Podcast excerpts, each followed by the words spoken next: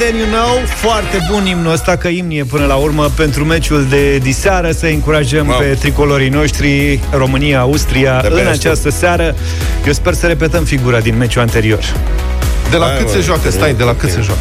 La 10 De la 0-0 Știi ce e bine cu, cu programul ăsta aglomerat? Al echipei naționale da. au șansa să se reabiliteze foarte repede, știi? Sau nu. Că altfel era când mai stăteai două, trei luni până la următorul meci. Uh-huh. Băi, așa e în fotbal, întotdeauna la următorul meci se dă reset. Da. Adică ei, dacă o să reușească o victorie în seara asta cu Austria, o să le mai ierte lumea din păcatele înfrângerii cu Norvegia. Aia cu Islanda nu se pune că l-a fost meci decisiv, acolo a durut un pic.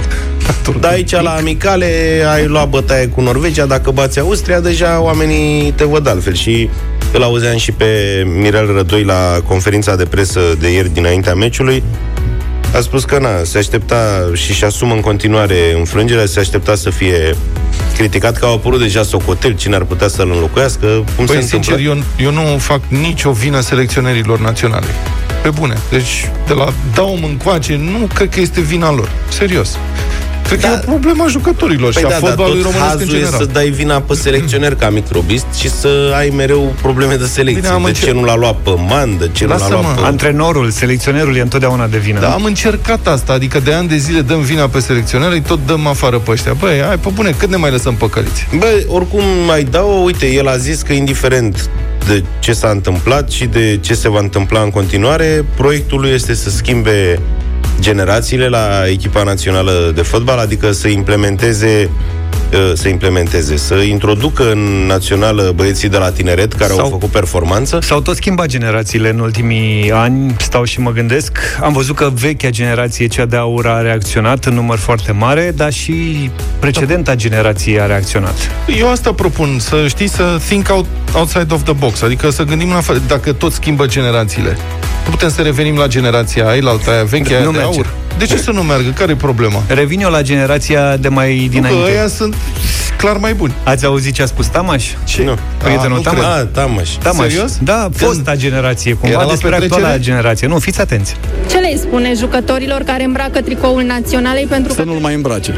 Ah. Păi la asemenea rezultate, vă dați seama. Urât. Deci s-a reacționat imediat. Urât. Urât.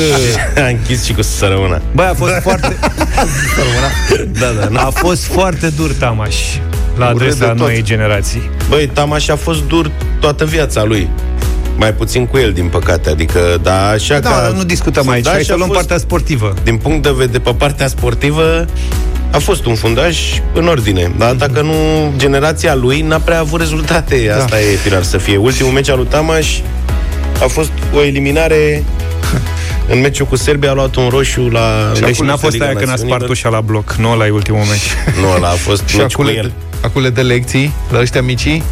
Nu știi cum e, de la generație la generație Cine are dreptate, Tamaș sau, uh, sau altcineva? Sau altcineva, da. Adică, până la urmă, 0728 111222, dați-ne mesaje audio sau scrise și hai să vorbim puțin despre declarația asta scurtă a lui spun că e același uh, lucru de la o generație. Fiecare generație care nu are rezultate este supusă criticilor cele anterioare. Adică ce vrea să spună... ăștia când îmbătrânești, cum e și în viața de zi cu zi. Da, păi pe vremea mea... Tâmpiți ajung bătrâni și dau sfatul că sunt bătrâni. Nu, nu că ar fi cazul lui Tamaș. Dar, dar ce vrea să spună poetul. autor, poetul? Adică el ce vrea să spună el? Care e mesajul lui? El mesajul lui e că nu e mai... rușine sau... Nu e, e, e un context E mai aici. larg. Dă da, stai așa că avem declarație. De că pe vremea lui fotbaliștii își doreau mai mult să joace și să ajungă să facă performanță. Ăștia de acum se mulțumesc cu puțin. Mă doare că nu mai văd foamea asta. Mm. De fotbal, de rezultate. La el era Îți seama că mă doare. Eu, săracul de mine, când am plecat cu Tibi Ioane de la Brașov și dormeam prin ProRapid, prin sală și alergam ca nebunii să ajungem fotbaliști, nu mai este acum foamea aia. Nici nu vreau să mă gândesc la, la ce este acum. Să fie sănătoși, dacă le, lor le convine cum, cum sunt și cum arată, le urez baftă, sănătate. Ce le spune jucătorilor care îmbracă tricoul naționalei pentru Să nu-l mai îmbrace. Păi la asemenea rezultate, vă dați seama. Așa este. A, deci i-a făcut de rușine. Ei aveau și setea de performanță. Da, nu doar foamea de performanță. Acum, acum eu aș veni și aș adăuga. Și Tamaș și colegii lui au fost cumva campioni mondiali, vicecampioni europeni. Sau, adică eu nu mă duc aminte de niște meciuri memorabile. Păi asta, la rândul lor, erau criticați de fosta generație. Fosta generație, de generația de aur, cum îi zicem. când erau în activitate, că nu sunt uh, mai, ales, mai ales el pentru viața Tamaș și Băut joacă mai bine decât mulți jucători de la Națională. Aha. Asta e partea Nicolae a doua. Bârzu. Noi oricum bine am avut și probleme vizibile fix acolo, în centrul defensivei, unde... Așteptăm mesajele voastre 0728 111222, le difuzăm uh, imediat în deșteptare.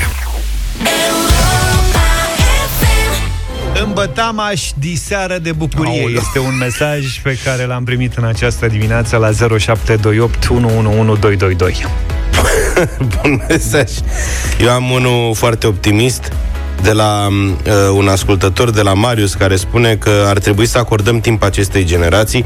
Au avut performanțe la Cezena, la Europeanul de Tineret, la care au ajuns până în semifinale. Mulți dintre acei jucători sunt acum la națională. Consider că avem o echipă redutabilă. Am încredere în ei că vor reuși performanțe. Nu trebuie să-i catalogăm într-un fel sau să dăm vina pe careva. În ceea ce privește meciul de diseară cu Austria, va fi un scor pozitiv pentru noi. 3 la 0. Ok. Mamă. Mamă. Când ți că asta e, resetul e foarte rapid, adică... Hai să trecem în revistă, ca să spun așa, și alte mesaje. Bună dimineața, Europa FM. Numele meu este Cezar, vă ascult din Italia. He, într-adevăr, Tamaș uh, cam mare, cam mare dreptate. Îi dau dreptate lui Tamaș. No, ceea ce joacă jucătorii generația de astăzi, uh, joacă bambilici. Ia uzi, bambilici. Măi, ce nedrept sunteți. Dar nu vă mai aduceți aminte ce entuziasm era înaintea meciului cu Norvegia? Că am cerut mesaje. Mamă, batem 3-0, 4-1 sau Islanda. Cu Islanda, dreptate, da. cu Islanda, După cine a avut Islanda, deja eram Da, eram mai tufleți. Dar am cerut aici pronosticuri. Păi că dai tu 0-4 după aia. Eu am dat, da, la Norvegia, ai dreptate. Bine. Da, Tamaș să se apuce de kickboxing, să, le, să lase fotbalul. Mulțumim. Ce să zic? Capitan mai joacă 5 sterui la 36 de ani în Liga 2 la Ocluj. Da, era, declarația a fost după un meci S-a cu potolit. I-a luat mai mult timp să se maturizeze decât multora da. dintre noi. Damaș venea și cu o victorie, i-a bătut pe turis și era plin de entuziasm. Da, da, că declarația e după victoria de luni seară cu Turis 4-1 în deplasare. Eu n-am nicio îndoială că Tama știa să bată mai bine decât ăștia de acum. Bună dimineața, băieți, vă ascult cu mare plăcere în fiecare dimineață. Așa. Tamaș are dreptate. Ce joacă fotbaliștii din ziua de astăzi este orice, numai fotbal nu. Îi interesează doar banii și ar trebui schimbat, cred eu, ceva și la FRF. Păi ce să le luăm banii, ce să le facem? Adică, na, într-adevăr, în ziua de azi sunt alte preocupări și alte valori decât la generațiile anterioare. De la o generație la alta se depreciază situația din punctul ăsta de vedere, dar na, trăim într-o lume materială. Bună dimineața! Ce pretenții avem domnilor la Tamaș? Să zicem mersi că nu i-am jurat în direct, că de asta ar fi în stare. Adevărul că a vorbit foarte frumos. foarte elegant. Bine, era și intervievat o doamnă și na. La sfârșit a zis una? Da. Are dreptate Tamaș. Jucătorii din ziua de azi se mulțumesc cu puțin. Ajung la o echipă din afară, ia câteva zeci de mii, sute de mii de euro și se cred mari fotbaliști. Ionuț din Pitești. Mulțumim, Ionuț. E bine, discuția asta a fost dintotdeauna, adică după ce s-a terminat cu generația aia de, îi zicem noi, de aur, Uh, mereu au existat astea cu Domne, gata, s-a transferat afară Câștigă bani, nu mai interesează Eu, eu am întrebat asta, dar de ce de la noi nu răsare un Haaland Un Odegaard, un sigur sunt? De ai ce nu răsare? Ai tu răbdare? Nu, serios Nu, adevărul e că din punctul ăsta de vedere Adică baza de selecție e clar mai mare la noi Da, și nu reușim să să performăm la nivel înalt în sensul ăsta al seriozității de care dau dovadă uh-huh. Popoarele reci, ca să zic așa. Că ea asta e diferența până la urmă, că la talent să zici că plecăm mai de, fi. de cele mai multe ori în față. Păi mă, n-are legătură cu temperaturile, adică ce, italienii sunt popor rece sau ce? Italieni, spanioli, poftim. Toți sunt mai riști, Tama și cu semeghin, spaima sticlelor de vin. Acum ăla nu mai are voie să spună nimic. Asta e o Da, îți dai veche seama. scandare dinamovistă. Da, da, da, da, da, da. Hai că mai avem.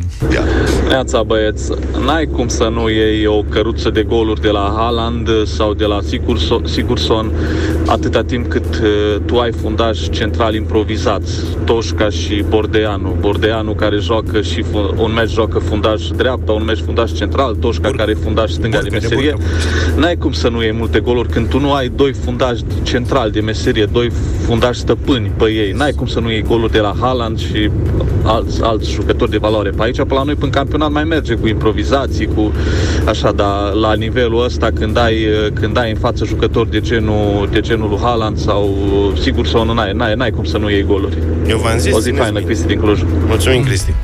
Țineți minte că v-am zis. Asta e principala cauza a eșecurilor cu cele două reprezentative nordice. Faptul că, pe lângă accidentarea de ultim moment a capitanului naționale, a lui Chiricheș, a lipsit și Nedelcearu plecat să semneze cu aia ca Atena tot în ajunul meciului, a plecat din cantonament practic. Și chiar înaintea partidei cu Islanda s-a accidentat și Dragoș Grigore. Practic a pierdut trei fundași centrali din patru.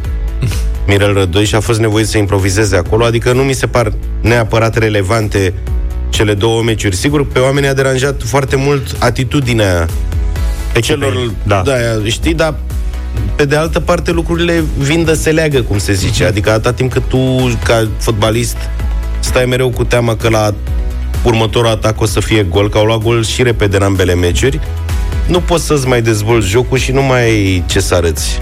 Hai că poate batem în seara asta pe Austria și știi cum e, un meci bun Și o luăm de la capăt, șterge, da, da, șterge meciurile mai puțin bune dinainte. Neața băieți, Ciprian din Severin. Despre fotbal nu prea am ce vorbi, cel puțin despre fotbalul mare. Da, ați văzut ce frig e afară? Doamne, un grad! Bă, Doamne, un grad. Mulțumim tare Are mult dacă dreptate ne, mare. ne-a readus la realitate. Bravo!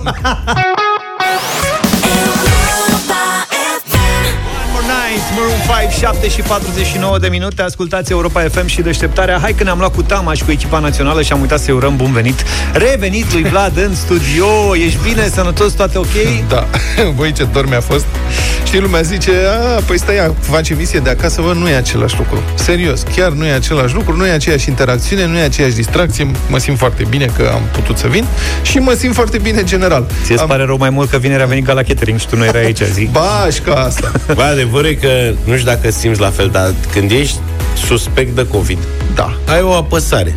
Băi, Băi, să știi presiunea că- e foarte mare, da, adică... recunosc Mamă, și după ce ți se testul la negativ și că ai luat examenul, adică deci că ai făcut ceva foarte special și o descătușare așa, adică te simți bine cu totul, ești ușor euforic. Deci n-am mirosit niciodată atâtea lucruri prin casă și Ca să n-am verifici gustat, dacă- da, tot ce aveam în frigider în fiecare zi mă apucam să gust bucățele cu bucățele, cred că am luat vreo două chile ca să verific în fiecare moment dacă mai am miros și gust.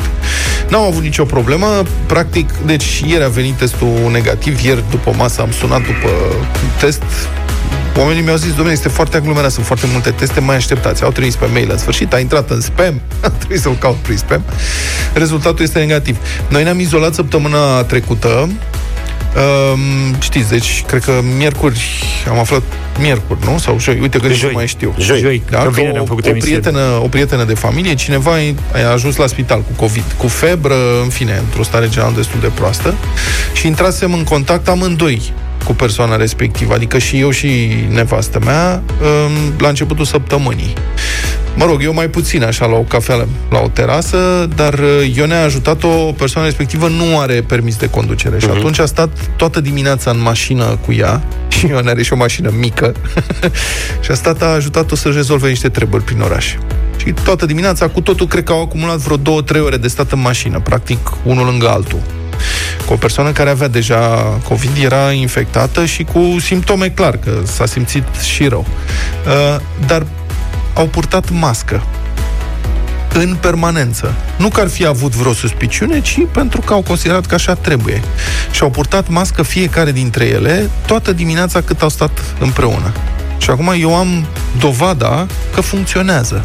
Adică um, amica era deja infectată, s-a simțit rău seara și după aceea și a ajuns la spital. Și Ione nu a luat virusul și nici eu nu l-am avut. Dacă ele au, s-au plimbat luni, da. Și a, Plus, uh, prietena marți a făcut rău. testul și miercuri da. a venit testul pozitiv că eram aici da. când a venit. Da, eram în emisie când a venit testul da. în prim mesaj și a, are COVID. Da, ce Sau nu invers, miercuri cu joi. Da. Bun. Uh, și mi-am adus aminte că noi avem un coleg de redacție care în vară la fel a avut emoții mari după ce a aflat că un amic cu care tot așa umblase prin oraș toată ziua să rezolve probleme cu aceeași mașină, uh, acela testase pozitiv la COVID și s-a autoizolat și el până a venit rezultatul PCR, nu o să-i spun numele că nu am, uh-huh. dar știm despre cine este da. vorba. Și la, de asemenea amândoi purtaseră mască în interiorul mașinii și nici el n-a avut nimic. Deci am două cazuri. Unul, o persoană pe care o știm cu toții noi aici în redacție și care a respectat regulile și uh, nu, a, nu s-a contaminat, nu s-a infectat. Și doi, cazul meu, particular, și al soției mele, am respectat regulile și uite că am intrat în contact apropiat, direct și de lungă durată.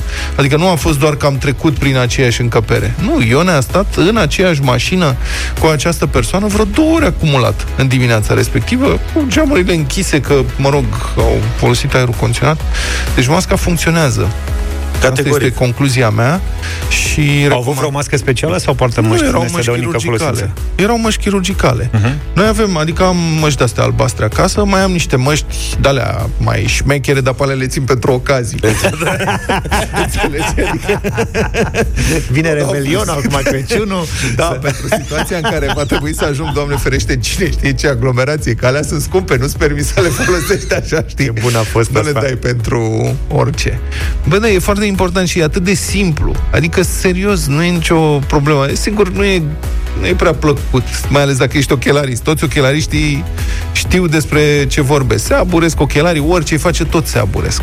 Dar este atât de simplu. Și firar să fie, știi, dacă am respectat toți această regulă elementară, ca în perioada asta să purtăm masca asta pe față, atunci cred că am putea să trăim mult mai bine decât... Păi, uh... oricum înțeleg că vrând nevrând o să o purtăm că s-a dat o ordonanță sau ceva, că trebuie purtat obligatoriu inclusiv în spații deschise, acolo unde... Unde se depășesc trei cazuri la mia de, da. la mia de locuitori, da. Da. Uh, da, probabil că asta ne așteaptă și din păcate cred că numărul de cazuri va continua să crească, pentru că firar să... nu suntem numai noi în situația asta. Au pățit-o și italienii, și spaniolii, și israelienii. Bă, până nu o să ne dăm rău de tot cu capul de pragul de sus, nu o să înțelegem că regulile trebuie respectate ca să nu moară oamenii aiurea și să nu se închidă orașele. Tragedia e că la noi pragul e jos, adică o să dăm ușor cu capul în prag, că ați văzut, deja la ATI e aproape plin, da. adică noi nu avem sistemul lor medical și de-aia la noi se moare mai Habitat. Sfatul e să luați în serios toate aceste lucruri. Important e însă să trecem și spre politică după ora 8. Nu știu dacă ați văzut, a apărut ieri doamna Dăncilă. doamna Dăncilă, da. Eu vreau să inițiem o petiție. Hai să, nu, hai să o inițiem după 8, te rog eu Bine. frumos. Hai, la după știrile Europa FM. Sunați vecinii, prietenii, rudele, sunați pe toată lumea. Domnule, vorbim de Viorica Dăncilă în deșteptarea.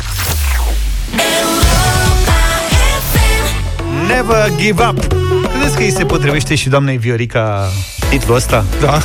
Never give up. Eu, este nedreptățită în ultima perioadă, să știți. Înțeleg că nu o pun pe liste, vrea să fie și dânsa parlamentar și nu o pun pe liste. Eu aș, eu aș vrea să facem o petiție pentru sprijinirea doamnei Dăncilă să, re, să rămână în politică.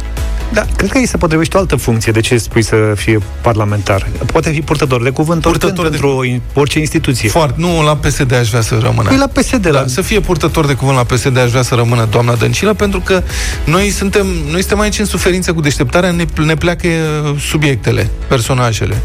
Deci domnul Daia nu mai e, doamna Rovana Plumb s-a dus, doamna Dăncilă, uite, s-a se luptă. în sensul că nu mai e în prim plan. Da, asta. Okay. Deci s-a dus la treaba Am înțeles. Ei, nu, nu, doamne ferește, să nu se înțeleagă altceva. Dar noi aveam conținut. Exact. Azi și domnul Robu a plecat, adică nu știu Băi, ce se întâmplă. chiar mă, domnul Robu. Da, vin vremuri grele, vă spun, și trebuie să, trebuie să luptăm și în interesul nostru. Doamna da. Dăncilă, uite, zilele trecute ne-a dat argumente pentru petiția asta. A fost, uh, l-a, l-a acuzat, de exemplu, că a fost invitată la mai multe emisiuni și l-a acuzat pe domnul Claus Iohannis că inventează cuvinte. L-a acuzat că a inventat cuvântul giroscop. Și da, doamna a spus așa, eu sunt inginer. Uitați-vă la domnul președinte Iohannis, care a introdus cuvinte noi în vocabularul limbii române. A spus dânsa cam o țărâtă. De exemplu, a întrebat moderatoarea emisiunii care a fost pe fază. Giroscopul, a răspuns Viorica Dăncilă. Să ne uităm la declarațiile președintelui României, care a introdus cuvinte noi în vocabularul limbii române. Cum ar fi? Deci, deci uh, giroscopul sau, nu mai știu, sertarizare, știu că am reținut câteva dintre ele. Giroscop. Da. vesele, că a ținut minte asta cu giroscopul. Eu al doilea nu l-am prins. Sertarizare. Sertarizare. Sertarizare. Sertarizare. Acolo, da, domnul Iohannis trebuie să ne explice de ce gândește în continuare în germană.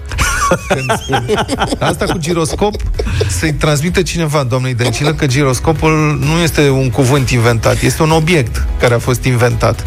Dar el funcționează, este folosit în multe aplicații industriale și în cosmos, e folosit și la submarine. Adică e, Știți ce e giroscopul? Este aparatul ăla care are, se învârte așa pe o anumită axă și rămâne mereu stabil, indiferent de cum la întoarce. Și asta permite orientarea în spații în care orientarea este dificilă. În mediul submarin, spațial. Aș reveni totuși puțin și la sertarizare, te rog mult, dacă eu asta pe mine m-a, m-a lovit mai tare decât toate. Da. Deci dânsul a, chiar a spus domnul Iohannis sertarizare? Da, există un moment în care spune că nu știu ce proiect uh, nu a fost sertarizat. Asta e ceva, cred că e o combinație și cu ceva jargon. Știi că în jargon există termenul asacoșa? În, ce, în jargon este profesional. Argo e profesional? Este, nu, nu, nu. E, e da. profesional al pescarilor. da. Nu cred. Jargonul pescăresc are asta cu am sacoșat două știuci. Păi nu știam asta. Da. Serios? Comunitatea... Când te duci la pescuit și n-ai voie să reții captura, trebuie să, să dai, dai drumul, știi? Aha. Dar poți să o sacoșezi dar poți să o sacoșezi. Dacă se poate, comunitatea pescarilor, știm că avem o comunitate da. mare de pescari. Să ne confirme. Deci da, eu spun în confirme. comunitatea mea de pescari, sigur că da. există asta. Și ce ai făcut, mă, cum a fost? Am sacoșat două știuci.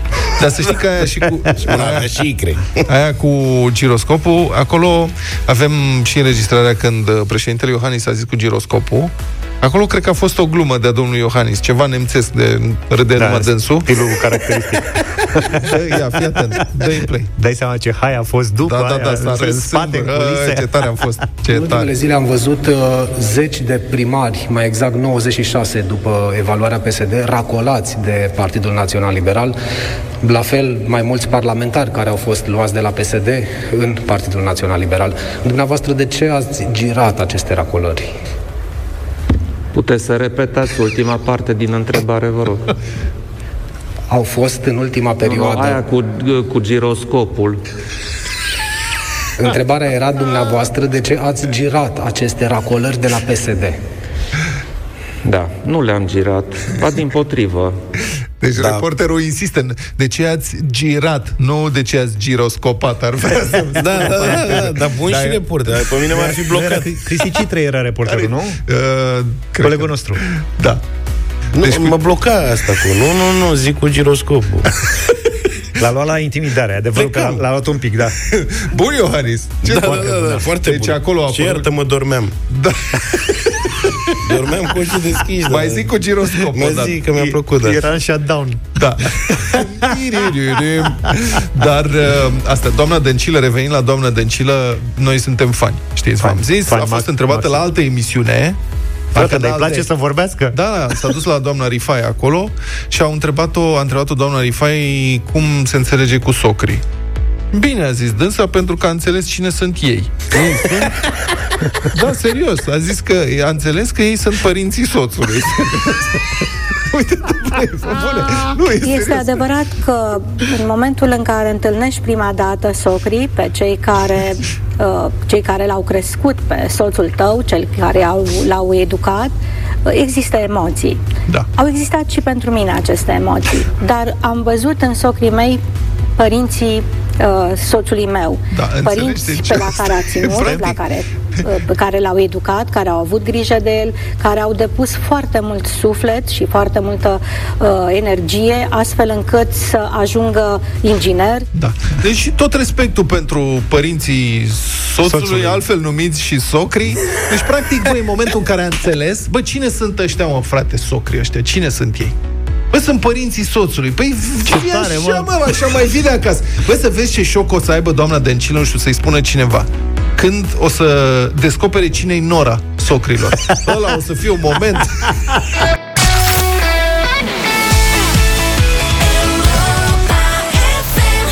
Max, Kings and Queens la Europa FM 8 și 23 de minute. Europa FM crede în solidaritate și în puterea lui împreună de a schimba ceva în bine. Vă invităm la campania concurs din deșteptarea de la tablă la tabletă. Poți fi eroul dimineții în deșteptarea în următoarele minute dacă răspunzi la cele mai multe întrebări din competiția noastră. Sigur câștigi pe loc și 100 de euro. Locul 2 primește ca premiu de consolare un hanorac Europa FM, însă dincolo de toate aceste lucruri ne face plăcere să donăm la finalul concursului o tabletă pentru un copil care chiar are nevoie uh, de ea. Andreea are 13 ani și este din Călăraș. Eu sunt chirimeasa Andreea Iuliana, am 13 ani, sunt în clasa 7 din școala Suhatu numărul 1. Vreau să mă fac polițistă și îmi trebuie tableta ca să învăț. Foarte bine, Andreea, îți mulțumim uh, tare mult pentru uh, uh, mesajul tău din această dimineață. Ce-mi doresc eu acum e să luăm întrebările la rând, Luca, de la tablă la tablete, astfel încât să găsim și un câștigător. Bună dimineața! Alo! Cine e pe linia? Bună Vlad, pe linia 7. Salut! Adrian e din Timișoara. Bună dimineața, Adrian! Salut, Adrian! Bună dimineața! Bună dimineața! Ce faci, mai Adrian? Te auzim bine, tu ne auzi pe noi. Am tras dreapta în trafic. Ca Perfect. Să... Așa, sigur că da. Perfect, mulțumim Deci, frumos. Îl avem și pe Ciprian din Alba acum. Bună dimineața! Salut, Ciprian! Bună dimineața! Gata, e toată lumea setată pentru uh, de la tablă la tabletă. Băieți, astăzi vă luptați pentru o viitoare polițistă, așa că cine știe, poate o să vă prindă și bine pe viitor, pe lângă faptul că faceți Ce vrei o să faptă spui, bună. Luca? Favoritisme? nu știu. Mă, nu poți să știi cum merge viața. Adrian, tu ai intrat primul în direct. Regula noastră este că cel care intră primul în direct decide dacă începe sau începe adversarul lui. Ia zi, cum facem? Să începem. Bine, Adrian, atunci fii atent. Ciprian, o să încep cu Adrian, da? Da, basta. Adi, cum se, cum se numește bilețelul din plăcintă? Răvaș. Răvaș, răspuns corect. Ciprian. Da. Cum se numește caietul cu linii paralele orizontale? Dictando. Dictando. Adrian. În ce țară se află orașul Maastricht? Uh, Olanda. Olanda, răspuns corect. Ciprian. În ce țară se află orașul Viborg? Suedia. Suedia. Mm, Da, tot un fel Nu. de Suedia. Cealaltă Suedie, în Danemarca exact. e Viborg. În Ciprian. Danemarca. Da. Adrian, dacă răspunzi corect Ele. la întrebarea asta, câștigi. Care sunt, pe lângă paste, ingredientele pentru spaghete alio, olio e peperoncini, așa numitele AOP? Ardelul iute. Uh, uleiul de măsline. Și? Alio, olio... Alio, nu știu, sincer. Și usturoiul. Usturoiul, da. Dar ai răspuns corect, pentru că ai dat două ingrediente din trei, așa că Mulțumesc. considerăm răspuns corect. Și felicitări, Mulțumesc. ai câștigat concursul de astăzi, 100 de euro și o tabletă pe care Europa FM o va dona în numele tău, Andrei Ciprian. Tu te alegi cu un foarte frumos hanorac Europa FM care să-ți amintească de Ultima concursul colecție de de, astăzi. hanorace. Bine, hai Asta să vedem este. ce spune și Andreea. Vă mulțumesc pentru că mi-ați dat tableta, pentru că m-a ajutat să învăț mai bine. Și noi îți mulțumim, uh, Andreea, pentru că ești cu noi și ne-a făcut plăcere să-ți oferim o tabletă în această dimineață de la tablă la tabletă.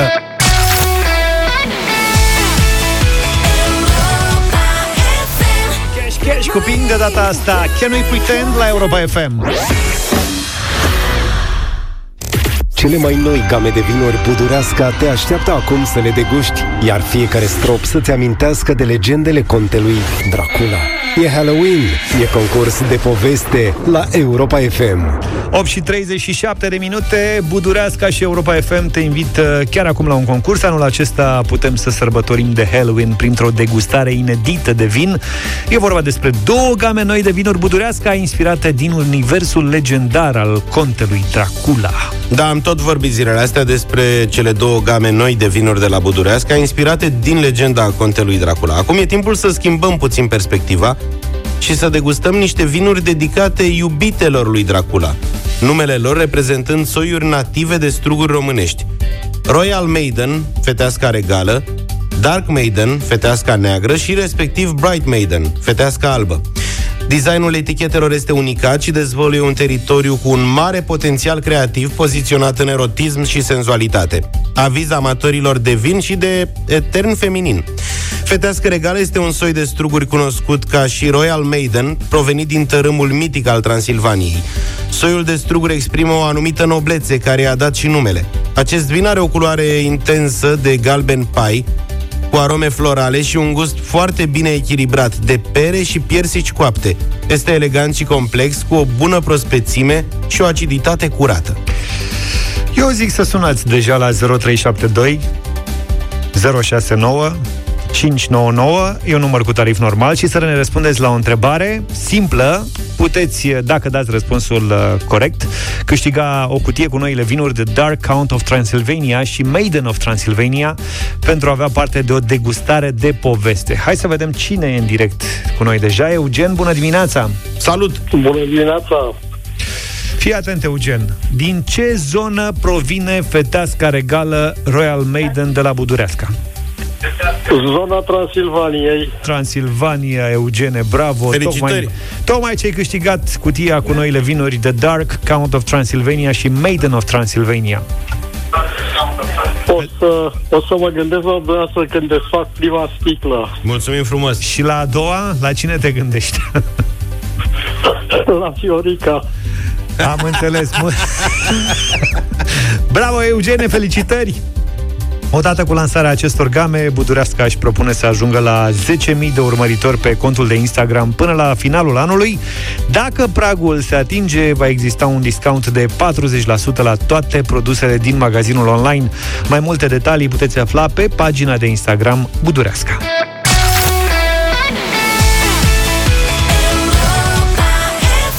Rhythm Divine de la Enrique Iglesias de data asta 8 și 48 de minute Câte cazuri de COVID am avut ieri? 3100 și ceva cu 8 3100 acolo. și ceva, nu știu ce Mai Ce? țineți minte la sfârșitul sezonului trecut Când vorbeam cu specialiștii Cu domnul profesor Damian, cu domnul Rafila Și vorbeam despre mamă Dacă lucrurile nu intră sub control S-ar putea să avem chiar 800 de cazuri Prin august, Prin august, așa da, era da, vorba, da, da. Și eram 800 de cazuri Fă, dar cum să avem 800 Am de avut cazuri? în iulie sau ceva în genul ăsta Da, 800 de suntem la cazuri. 3000. Și acum avem avertismente din partea celorlalți specialiști că dacă lucrurile nu sunt puse sub control, vom avea 6000, 7000 de cazuri pe zi.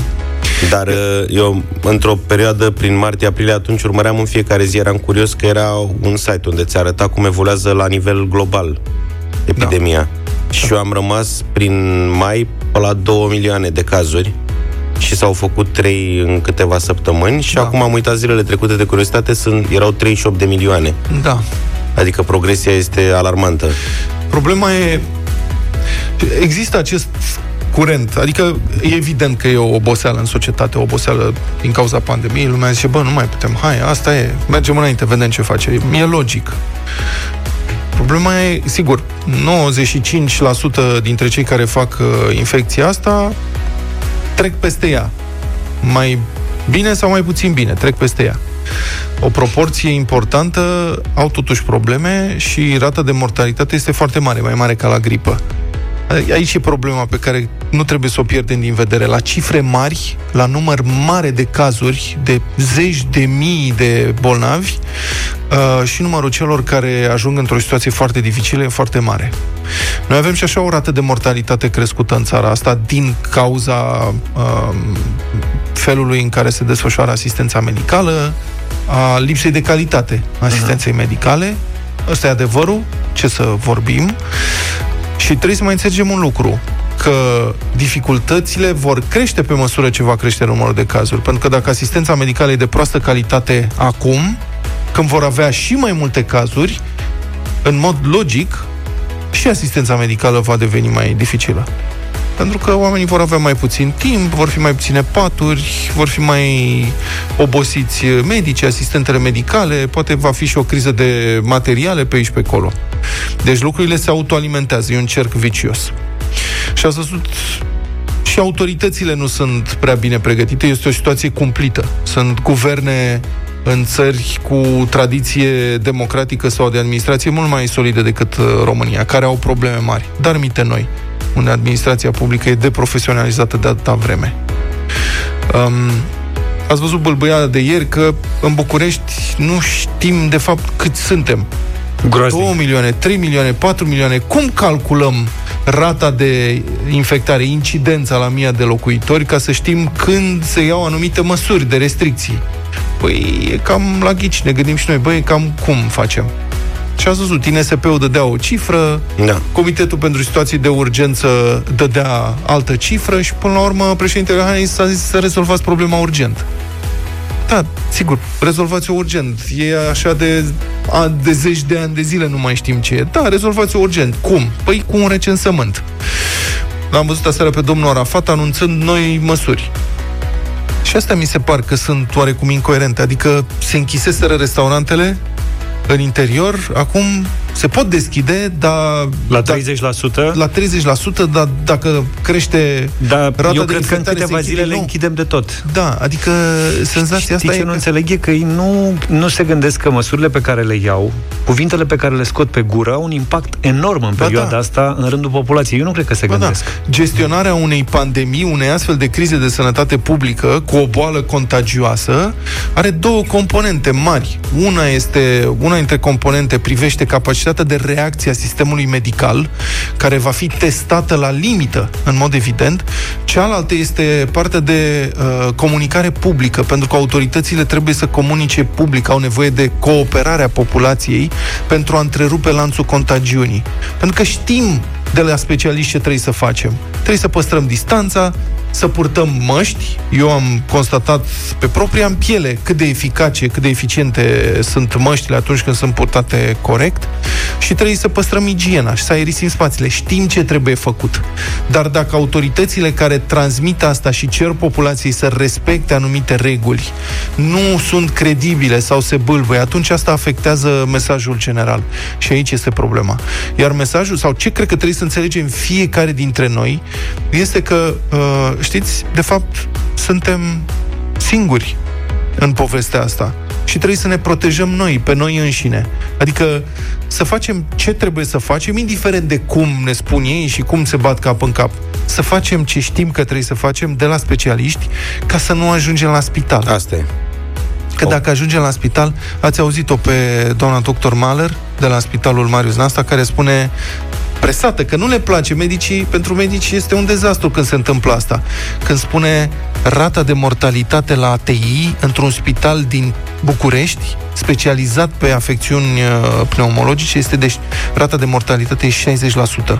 Ori cât trebuie Trebuie să înțelegem lucrul ăsta. Bă, trebuie să ne ferim noi pe noi. Și ca atare trebuie să purtăm mască, să ne spălăm pe mâini și să menținem distanța până când o apărea un tratament eficient împotriva acestei infecții și sau un vaccin. Până atunci suntem pe cont propriu. Cele mai noi game de vinuri Budureasca te așteaptă acum să le deguști, iar fiecare strop să-ți amintească de legendele contelui Dracula. E Halloween, e concurs de poveste la Europa FM. 8 și 37 de minute, Budureasca și Europa FM te invită chiar acum la un concurs. Anul acesta putem să sărbătorim de Halloween printr-o degustare inedită de vin. E vorba despre două game noi de vinuri Budureasca inspirate din universul legendar al contelui Dracula. Da, am tot vorbit zilele astea despre cele două game noi de vinuri de la Budureasca, inspirate din legenda contelui Dracula. Acum e timpul să schimbăm puțin perspectiva și să degustăm niște vinuri dedicate iubitelor lui Dracula, numele lor reprezentând soiuri native de struguri românești. Royal Maiden, feteasca regală, Dark Maiden, feteasca neagră și respectiv Bright Maiden, feteasca albă. Designul etichetelor este unicat și dezvăluie un teritoriu cu un mare potențial creativ poziționat în erotism și senzualitate. Aviz amatorilor de vin și de etern feminin. Fetească regală este un soi de struguri cunoscut ca și Royal Maiden, provenit din tărâmul mitic al Transilvaniei. Soiul de struguri exprimă o anumită noblețe care i-a dat și numele. Acest vin are o culoare intensă de galben pai, cu arome florale și un gust foarte bine echilibrat de pere și piersici coapte. Este elegant și complex, cu o bună prospețime și o aciditate curată. Eu zic să sunați deja la 0372 069 599, e un număr cu tarif normal și să ne răspundeți la o întrebare simplă. Puteți, dacă dați răspunsul uh, corect, câștiga o cutie cu noile vinuri de Dark Count of Transylvania și Maiden of Transylvania pentru a avea parte de o degustare de poveste. Hai să vedem cine e în direct cu noi deja. Eugen, bună dimineața! Salut! Bună dimineața! Fii atent, Eugen. Din ce zonă provine feteasca regală Royal Maiden de la Budureasca? Zona Transilvaniei. Transilvania, Eugene, bravo. Felicitări. Tocmai, tocmai ce ai câștigat cutia cu noile vinuri The Dark, Count of Transylvania și Maiden of Transylvania. O să, o să mă gândesc la dumneavoastră când desfac prima sticlă. Mulțumim frumos! Și la a doua, la cine te gândești? la Fiorica. Am înțeles. Bravo, Eugene, felicitări! Odată cu lansarea acestor game, Budureasca își propune să ajungă la 10.000 de urmăritori pe contul de Instagram până la finalul anului. Dacă pragul se atinge, va exista un discount de 40% la toate produsele din magazinul online. Mai multe detalii puteți afla pe pagina de Instagram Budureasca. Rhythm Divine de la Enrique Iglesias de data asta 8 și 48 de minute Câte cazuri de COVID am avut ieri? 3100 și ceva cu 8 3100 acolo. și ceva, nu știu ce Mai Ce? țineți minte la sfârșitul sezonului trecut Când vorbeam cu specialiștii Cu domnul profesor Damian, cu domnul Rafila Și vorbeam despre mamă Dacă lucrurile nu intră sub control S-ar putea să avem chiar 800 de cazuri Prin august, Prin august, așa da, era da, vorba, da, da. Și eram 800 de cazuri Fă, dar cum să avem 800 de Am cazuri? avut în iulie sau ceva în genul ăsta Da, 800 de suntem la cazuri. 3000. Și acum avem avertismente din partea celorlalți specialiști că dacă lucrurile nu sunt puse sub control, vom avea 6000, 7000 de cazuri pe zi. Dar uh, eu, într-o perioadă, prin martie-aprilie, atunci urmăream în fiecare zi, eram curios că era un site unde ți arăta cum evoluează la nivel global epidemia. Da. Și eu am rămas prin mai pe la 2 milioane de cazuri și s-au făcut 3 în câteva săptămâni și Da. acum am uitat zilele trecute de curiozitate, sunt, erau 38 de milioane. Da. Adică progresia este alarmantă. Problema e... Există acest curent, adică e evident că e o oboseală în societate, o oboseală din cauza pandemiei, lumea zice, bă, nu mai putem, hai, asta e, mergem înainte, vedem ce face. E logic. Problema e, sigur, 95% dintre cei care fac uh, infecția asta trec peste ea. Mai bine sau mai puțin bine, trec peste ea. O proporție importantă au totuși probleme și rata de mortalitate este foarte mare, mai mare ca la gripă. Aici e problema pe care nu trebuie să o pierdem din vedere. La cifre mari, la număr mare de cazuri, de zeci de mii de bolnavi uh, și numărul celor care ajung într-o situație foarte dificilă e foarte mare. Noi avem și așa o rată de mortalitate crescută în țara asta din cauza uh, felului în care se desfășoară asistența medicală, a lipsei de calitate a asistenței medicale. Ăsta e adevărul, ce să vorbim. Și trebuie să mai înțelegem un lucru, că dificultățile vor crește pe măsură ce va crește numărul de cazuri. Pentru că dacă asistența medicală e de proastă calitate acum, când vor avea și mai multe cazuri, în mod logic, și asistența medicală va deveni mai dificilă. Pentru că oamenii vor avea mai puțin timp, vor fi mai puține paturi, vor fi mai obosiți medici, asistentele medicale, poate va fi și o criză de materiale pe aici pe acolo. Deci lucrurile se autoalimentează, e un cerc vicios.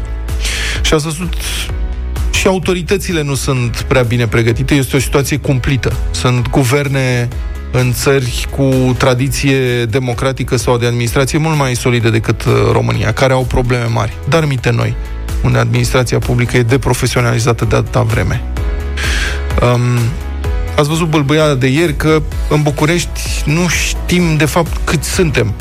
Groaznic. 2 milioane, 3 milioane, 4 milioane. Cum calculăm rata de infectare, incidența la mia de locuitori, ca să știm când se iau anumite măsuri de restricții? Păi e cam la ghici, ne gândim și noi, băi, cam cum facem? Și ați văzut, INSP-ul dădea o cifră, da. Comitetul pentru Situații de Urgență dădea altă cifră și până la urmă președintele Iohannis s-a zis să rezolvați problema urgent.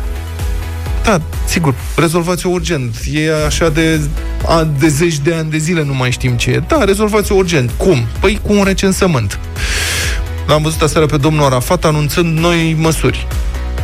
Și astea mi se par că sunt oarecum incoerente. Adică se închiseseră restaurantele în interior, acum se pot deschide, dar... La 30%? Da, la 30%, dar dacă crește da, rata eu de cred că în câteva zile le închidem de tot. Da, adică senzația Știi asta ce e nu că... înțeleg e că ei nu, nu se gândesc că măsurile pe care le iau, cuvintele pe care le scot pe gură, au un impact enorm în Ba perioada da. asta în rândul populației. Eu nu cred că se Ba da, gândesc. gestionarea unei pandemii, unei astfel de crize de sănătate publică cu o boală contagioasă are două componente mari. Una este una dintre componente privește capacitatea de reacție a sistemului medical, care va fi testată la limită, în mod evident. Cealaltă este partea de uh, comunicare publică, pentru că autoritățile trebuie să comunice public, au nevoie de cooperarea populației pentru a întrerupe lanțul contagiunii. Pentru că știm de la specialiști ce trebuie să facem. Trebuie să păstrăm distanța, să purtăm măști. Eu am constatat pe propria în piele cât de eficace, cât de eficiente sunt măștile atunci când sunt purtate corect și trebuie să păstrăm igiena și să aerisim spațiile. Știm ce trebuie făcut. Dar dacă autoritățile care transmit asta și cer populației să respecte anumite reguli nu sunt credibile sau se bâlbăie, atunci asta afectează mesajul general. Și aici este problema. Iar mesajul, sau ce cred că trebuie să înțelegem fiecare dintre noi, este că, uh, știți, de fapt, suntem singuri în povestea asta. Și trebuie să ne protejăm noi, pe noi înșine. Adică să facem ce trebuie să facem, indiferent de cum ne spun ei și cum se bat cap în cap. Să facem ce știm că trebuie să facem de la specialiști ca să nu ajungem la spital. Asta e. Că dacă ajungem la spital, ați auzit-o pe doamna doctor Mahler de la Spitalul Marius Nasta, care spune presată, că nu le place medicii, pentru medici este un dezastru când se întâmplă asta. Când spune rata de mortalitate la ATI într-un spital din București, specializat pe afecțiuni uh, pneumologice, este de rata de mortalitate e 60%. Ori cât trebuie Trebuie să înțelegem lucrul ăsta. Bă, trebuie să ne ferim noi pe noi. Și ca atare trebuie să purtăm mască, să ne spălăm pe mâini și să menținem distanța până când o apărea un tratament eficient împotriva acestei infecții și sau un vaccin. Până atunci suntem pe cont propriu. Europa FM, A1 Bună dimineața din nou, sunteți în deșteptarea la Europa FM Da, știați că acum 218 ani, pe 14 octombrie 1802 a avut loc cel mai mare cutremur din România, consemnat de documente, adică documentat. Un cutremur în Vrancea s-a simțit până la Moscova. Uh-huh. Se apreciază că a avut o magnitudine resimțită aici de 7,9-8,2 grade pagube mari în București, au fost și în Vidin, adică și peste Dunăre, au fost pagube foarte mari. Bucureștiul grav afectat, s-au prăbușit o grămadă de clădiri, Mănăstirea Cotroceni, Turnul Radu Vodă, Turnul Colței, uh, multe altele și, sigur, acum cu tremurul cel puțin în partea asta de țară mai înspre sud ne sperie pe toți și tot îl așteptăm pe la mare. Eu sunt asigurat, mi-au asigurat locuința de ani de zile. Deci, din punctul ăsta de vedere, dacă nu mă prinde în casă, să liniștit că măcar sunt uh, asigurat. Tu ești asigurat, Luca? Da, eu mi-am făcut și asigurare suplimentară. Adică aia e, cred că e obligatorie acum asta care A, acoperă dincolo. cu tremurul. Am facultativă, nu aia, ai obligatorie bașca, dar am asigurare suplimentară, de Da. Mie mi se pare, m- mă rog, eu nu sunt așa prăpăstios, adică sper totuși să nu prindem cu tremurul la mare, dar asta facultativă mi se pare mai bună pentru lucruri care se pot întâmpla mai curând, gen o inundație de la vecini. Mhm. Ești mai prudentă. Adică eu aștept mai degrabă inundația de la vecin decât cu tremurul, știi? Și nu mai știu cât e, între 50 și 100 de euro pe an am o asigurare pentru care pot fi despăgubit uh, până la vreo 5.000 de euro în caz de inundație sau altă tragedie de asta casnică uh-huh. sau că uit eu să îmi evacuează mașina de spălat în casă, eu știu ce se poate întâmpla și am și bunuri asigurate în caz de că se strică, că Doamne ferește Băi, stai dat cu da. de toate. Tu ai? Eu am vorbit cu vecinul, să fii atent să nu uite apa deschisă. Tu n-ai, a? Eu n-am. L-am rugat frumos, zic dacă se poate, vecine. Băi, uh, Dar noi suntem excepții aici. Băi. Noi suntem excepții, că majoritatea, majoritatea românilor nu au asigurări. Uite, hai să vorbim despre asigurările bunurilor cu Alex Ciuncan, director general uh, la Uniunea Națională a Societăților de Asigurare și Reasigurare. Bună dimineața, domnule Ciuncan! Neața!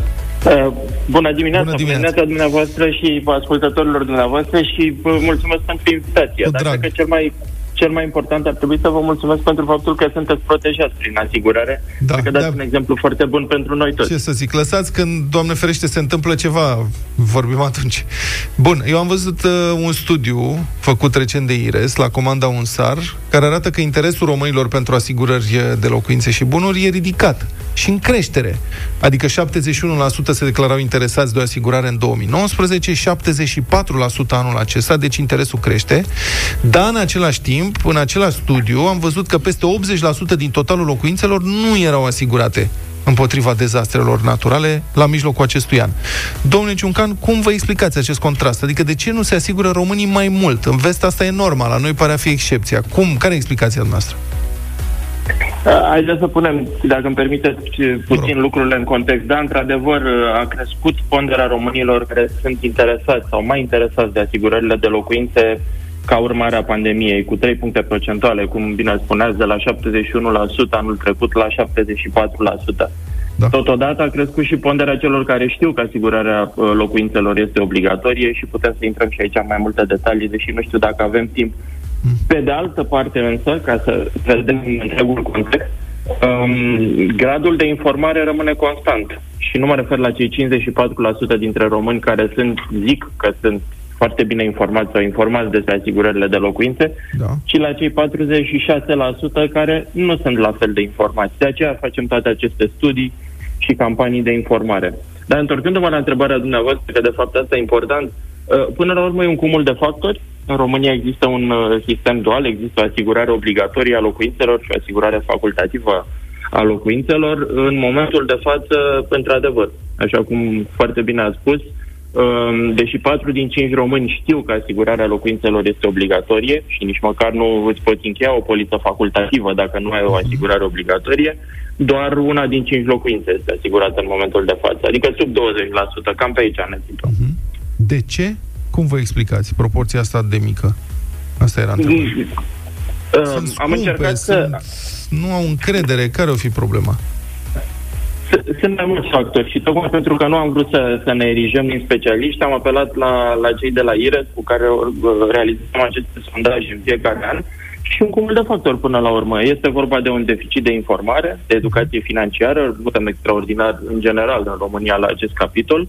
Da. Uh, există o problemă legată de resursele financiare ale oamenilor, probabil că există și o problemă legată de funcționarea întregului sistem, dar până la urmă cifrele arată că suntem pe drumul cel bun, pentru Măcar că an de an vedem creșterea interesului da. și E un semn bun, nu până la urmă. Așa e. Octombrie, în mod tradițional, e luna asigurărilor de locuințe. Dar ce înseamnă asta concret pentru cetățeni?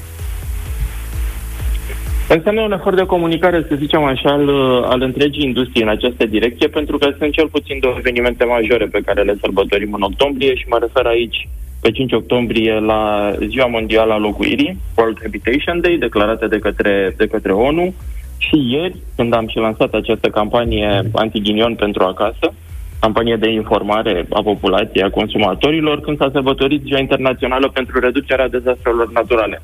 Acum nu știu dacă înseamnă toate lucrurile astea uh, pentru cineva foarte mult. Pentru mine, înainte să lucrez în asigurări, recunosc că nu însemnau foarte multe.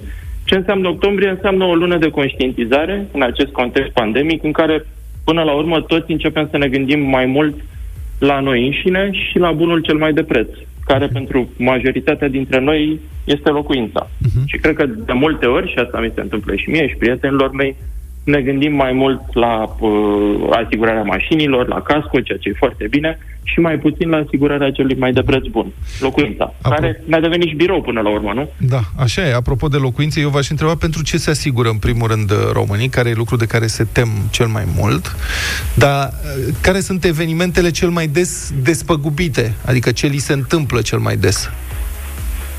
Ok, uh, haideți să o luăm pe rând. Dacă ne, ne referim la, la riscuri, studiile pe care le-am realizat cu IRES ne spun că 6 din 10 români, deci cam 59%, se tem de incendii.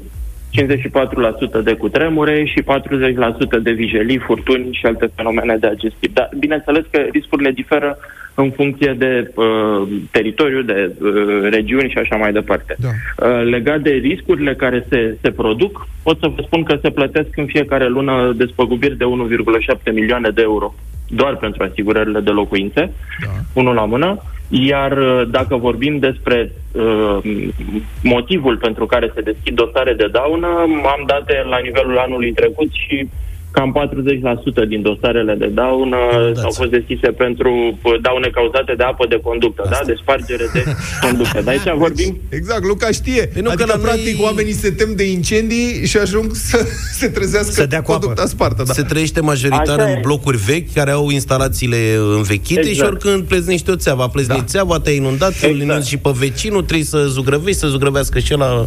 Da. Bine. Dar aici vorbim despre frecvență, da? Am deci, înțeles. Uh, daune care se întâmplă foarte des, dar care au o intensitate mică. Cu tremurul se produce odată la un interval mult mai mare de timp, de obicei 40 de ani în România, cam așa spun specialiștii, în timp ce intensitatea lui nu cred că poate fi comparată cu spargerea unei conducte de apă. Mulțumesc foarte mult, a fost uh, Alex uh, Ciuncan, director general UNSAR. Eu vreau și eu să mă asigur că avem bătălia hiturilor. În 5 minute ne întoarcem. Come back to me, to me 9 și 22 de minute. Suntem la bătălia hiturilor Și pentru că ieri am uh, câștigat Am ales astăzi uh, ce ascultăm sau ce propunem pentru bătălia hiturilor. Artiști americani am zis eu. Vă rog frumos să fiți puțin atenți. A ales fiecare dintre noi câte un artist american, însă cei mai americani, eu m-am dus la cald, m-am dus la Los Angeles, ca să spun așa, și mi s-au părut suficient de americani cât să-i propun pentru această dimineață. Metallica, Nothing Else Matters. Open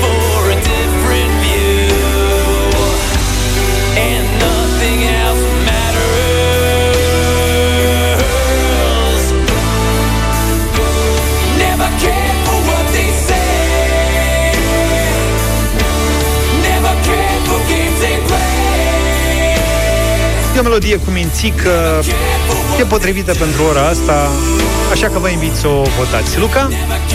Pe vremea mea erau patru mari curente. Erau rockerii, Metallica, curentul electric, de peșari, cu Depeche Mode, rapperii, așa, cu rap, și Michael Jackson. Și Beethoven.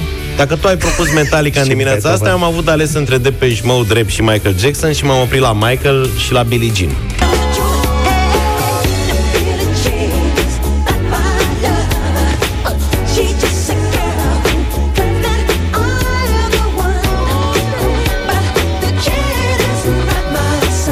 Pentru rap vă aștept diseară la 90 pe oră de la ora 21 cu colegul George. Diseară sunt multe surprize. O să poate să vorbim cu ele despre ele puțin mai încolo. Vlad? Da, ăștia m-au băgat la colț. Mi-au luat Metallica, am luat pe Michael, pe Jackson, Michael. Dar contra-atac tare de tot cu Johnny Cash Mama e Walk the Line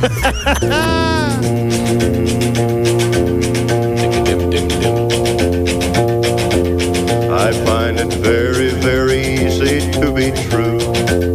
I find myself alone when each day's through. Yes, I'll admit that I'm a fool for you. Because you're mine. I walk the line. Auzi până la finalul melodiei coboară de pe cal sau... Bine, 0372069599 Metallica, Michael Jackson sau Johnny Cash Mamae, Timea, bună dimineața! Bună, bună Timea! Timea Bună dimineața, Metallica. Mm, Metallica, mulțumim pentru votul tău, Na. Timea. Dan, bună dimineața. Salut Dan. Bună dimineața, Desigur, Metallica cu George. O zi frumoasă Mulțumesc vă tare doresc. mult! A prins George Ah. șpilul. Mihai, bună dimineața! Salut, Mihai! Bună dimineața, domnilor! Ca de obicei din Bacău, cu mare plăcere vă ascult. În dimineața aceasta votez cu George. Mulțumesc tare mult!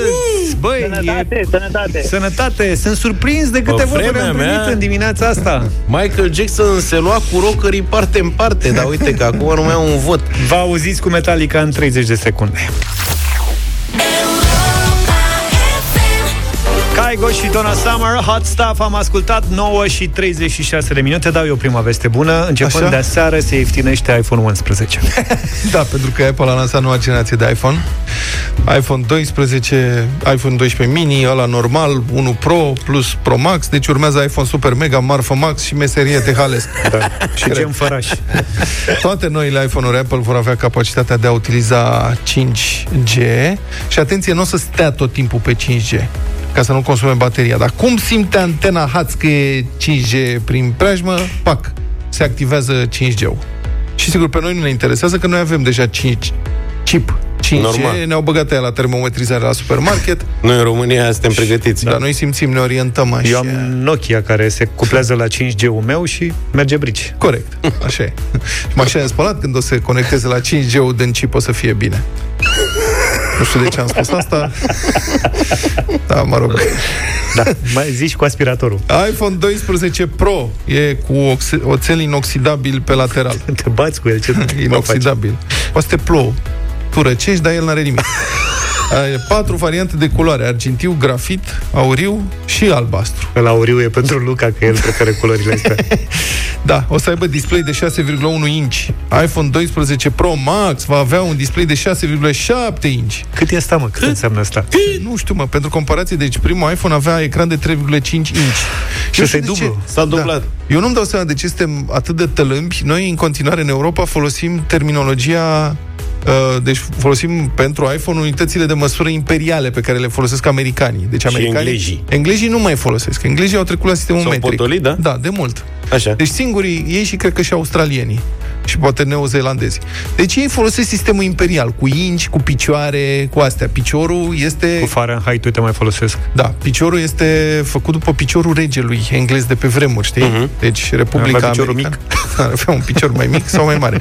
La Fahrenheit, când discuți un american, îl pui în încurcătură în felul următor. Îi spui, fii atent, deci în sistemul metric, 0 grade Celsius înseamnă când îngheață apa. 100 de grade Celsius înseamnă când fierbe apa. Deci totul are o logică, e legat. Ce înseamnă 0 grade Fahrenheit și ce înseamnă 100 de grade Fahrenheit? Și nimeni nu știe să-ți explice. Mi-a, mi-a răspuns un american. La 0 grade Fahrenheit, la noi al dracului de frig. Asta este cam Bună tot ce. asta, da. Vreți să vă mai zic de iPhone? sau O să aibă... Eu am văzut prezentarea aseară. Ți-a plăcut prezentarea? Pe mine aia, nu, mie nu mi-a plăcut deloc prezentarea. A fost, uh, mă rog, în vremuri de pandemie, într-un fața unei săli cu scaune goale, Asta e ușor viața. sinistru așa, și a apărut un ins care semăna, zice că e verișorul lui ăluia, dar l-a inventat, cum îl chema? Jobs. Jobs. Cum? Așa, semăna lei, jur.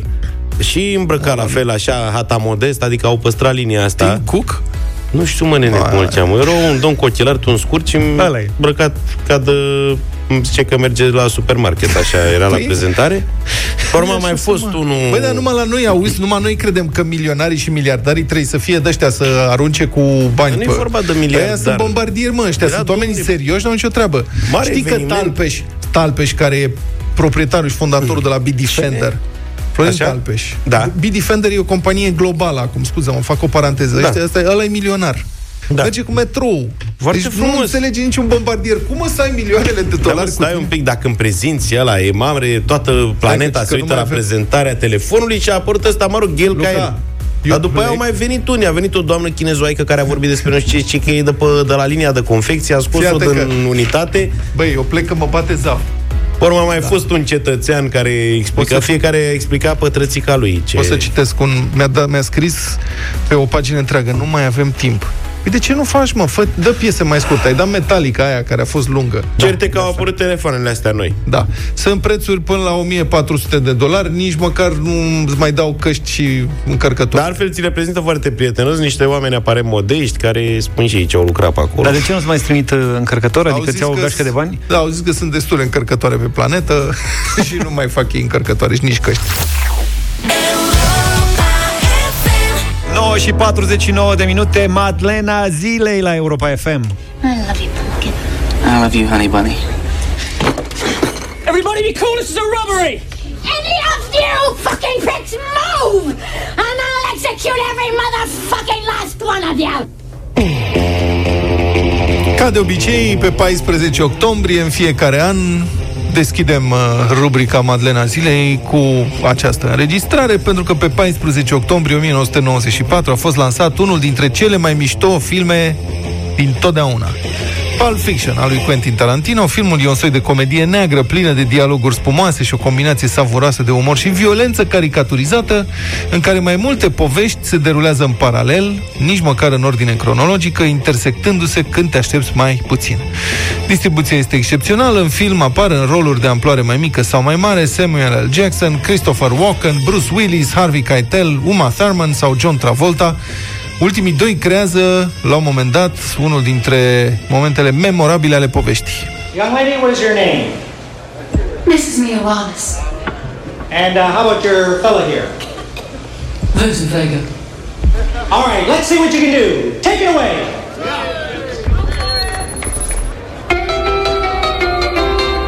It was a teenage wedding and the old folks wished them well. You could see that Pierre did truly love the mademoiselle. Tarantino și alege piesele personal pentru filmele lui. Ascultă zeci de viniluri, are o colecție impresionantă de viniluri și a povestit că așa îi vine inspirația asta și ascultă viniluri și, mă rog, mai face și alte lucruri și așa și alege, și alege piesele și pe baza acestor Am- am piese înțeles. își construiește scenariile filmelor. Da.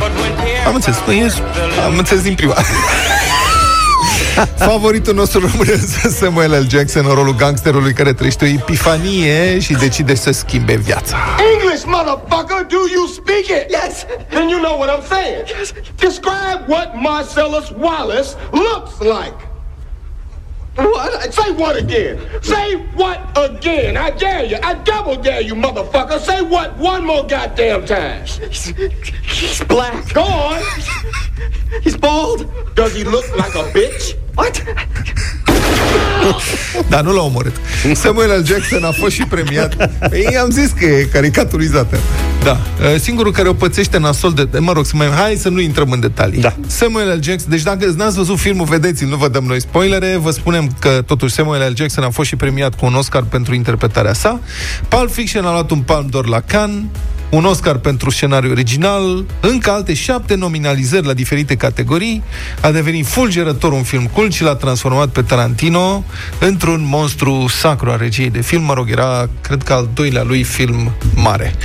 Acum, dacă ne ascultă gazetarul, scriitorul și criticul de uh, film Cristian Tudor Popescu, am încurcat-o că n-am nimerit exact al câtelea film a fost, dar cred că al doilea film A fost mare. al doilea după Reservoir Dogs. Reservoir Dogs, alt film senzațional. Dar mai avut ce... Avusese... N-ai că nu mai zic. Ce vreți să ascultăm la final?